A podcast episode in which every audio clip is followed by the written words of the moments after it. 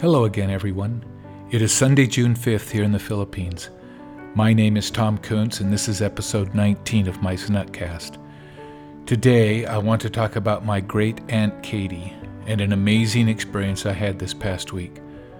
So, with that, let's get started.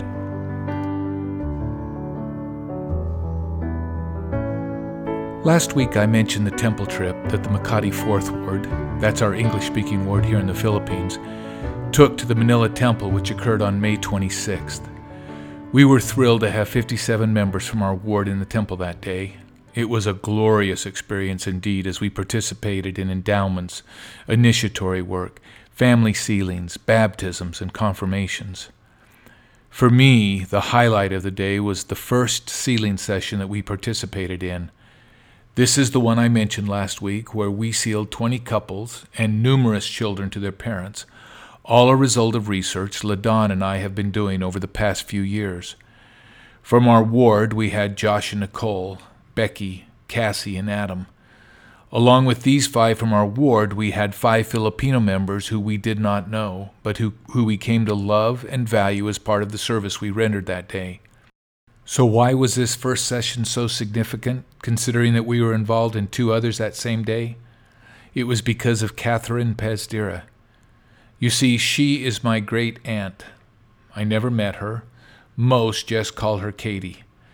She was born in Arkansas in 1901 and died in 1973 in Highland Park, Michigan. Well, in that session that day, we sealed Catherine to her parents and my great grandparents, Joseph and Julia Pazdira. When I heard her name, I immediately perked up. I mean, how could I have missed doing this for so many years? All of the rest of the children of Joseph and Julia had been sealed, but for some reason I had missed Catherine. When we printed out the cards to take to the temple, her name was among those who had not yet been completed. I had not even paid attention to the names until that very moment, but when her name was said, I felt a deep spiritual stirring. I could feel her joy and, yes, even her very presence in that moment. It was a very special occasion for me. You see, it was while searching for Catherine's birth record that my second cousin, Alicia, first went to Shoal Creek in Arkansas to find out whether Catherine was born in Pennsylvania or Arkansas. In looking for my aunt's birth record, which she did find, by the way, she also found the home village of my great grandparents that opened the door to finding and completing temple ordinances for hundreds of relatives.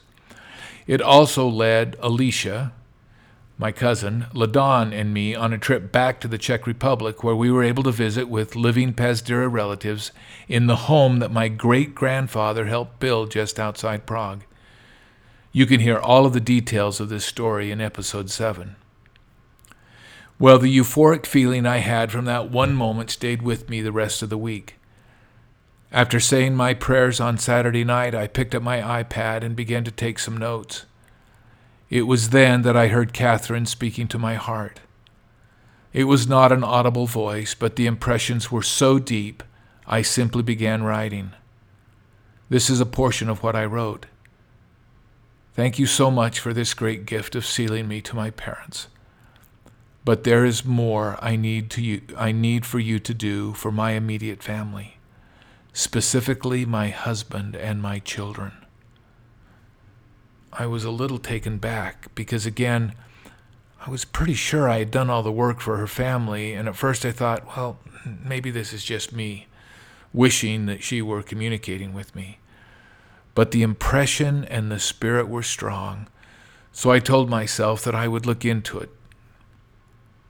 So after church the next day, I looked up Catherine on my family search family tree and found she had been married twice once to Thomas Brinsco and then later to Harvey Burrill. Catherine married Thomas in 1923, and seven years later he died. In 1936, she married Harvey Burrill, a man 22 years her senior, who died in 1966. Harvey Burrill's work had been done, with the exception of sealing him to Catherine. Thomas Brinsco's work had been reserved, but still needed his initiatory work, endowment, and sealing to Catherine. Both of these names had been reserved by our eldest daughter, Marin, and she had given a stack of names to our, for, to our sons to do. But for some reason, neither of these names had made it to the top of the stack, so neither had made it to the temple to complete the ordinances. As soon as Maren awoke on Sunday morning, you see we're 13 hours ahead of Houston, I sent her a text asking her to unreserve those two names. Within 30 minutes, she had done so, and I had gone in and re reserved them. I then tackled the question of her children. Thomas and Catherine had a son named Francis who drowned in Crystal Lake in Iron Mountain, Michigan when he was eight years old. I had done the work for Francis before the requirement for written permission was implemented, but he had never been sealed to his parents, and it now required approval. I noticed in my family tree and family search that there was a child named Mildred under Catherine and Harvey, and she was listed as living. This was new information to me. The annotation on the record indicated it had been added by Family Search. I'm still not clear of its origin or how it got there. However, as I continue to search, I found a family tree on Ancestry.com that had been submitted by a woman named Nicole Verrett. In that family tree was a child named Mildred that was supposedly born to Catherine and Harvey in 1936 and died that same year. There was no reference indicating the source of that information. I could find no further information on a child named Mildred either on Family Search or Ancestry. But in my searching, I did come across a death certificate for a baby girl, simply named Baby Burrill, that was born in 1937 to Catherine Pazdira and Harvey Burrill. This child died from a cerebral hemorrhage within eight hours of her birth. This, I believe, is the child that was named Mildred in the family tree on Ancestry. The death certificate indicates she is buried in Iron Mountain Cemetery, but the cemetery has no record of her. Perhaps she was named after she died and was buried. That mystery will be solved another day. But now I was more sure than ever that Catherine had indeed communicated with me that night.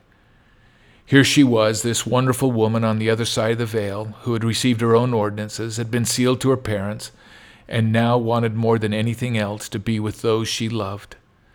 She had not been sealed to either of her husbands or her two children. This, I believe, is why I had that experience on Saturday night. With a newfound urgency to help her, I sent two emails to the church that Sunday evening to request approval to seal Francis and baby Burrill to their parents. They had no descendancy and were without, of and were without hope of someone doing the work. Imagine my joy when two days later, on Tuesday morning, I received emails back approving the sealings, indicating they had already been placed in my reserve list of temple ordinances. I was elated. Before going to the temple on Thursday morning, I printed the ordinance cards for Catherine, Thomas, Harvey, Francis, and her unnamed baby girl. Because of the recent changes in the clothing requirements for initiatory work, I was able to complete Thomas's initiatory work right before attending the 7 a.m. session, where I was able to complete his endowment. Because our friends Carol and Jonathan, as well as Adam, went to the temple with us that day, we were able to have enough to do the sealings following the session. It was again an amazing experience for me. Within five days of hearing Catherine's plea for help, we were able to accomplish everything she had asked. I know that our family lives on the other side of the veil, and they are very much interested in us, and they are trying to get our attention so we can help them. I now know this in a very personal and sacred way. Just one more thing. As LaDon and I were trying to sort out exactly what information we needed to help Catherine, we opened two new lines of research. Both Thomas Brinsko and Harvey Burrill had families and were widowed before marrying Catherine. The work for these families is also very important to her, and we are working on that now. I am so grateful this week for this marvelous and thrilling experience that has again testified to me that the Church of Jesus Christ of Latter day Saints is the only true and living church on the earth, and that it has the priesthood authority necessary for exaltation for both our families now on earth and those who have gone before.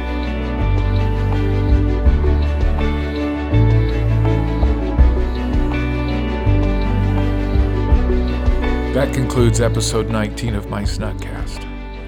I hope you've enjoyed listening and that it will encourage each of us to continue to search out our ancestors and bring them the blessings of the gospel through the temple. Until next week, keep the faith.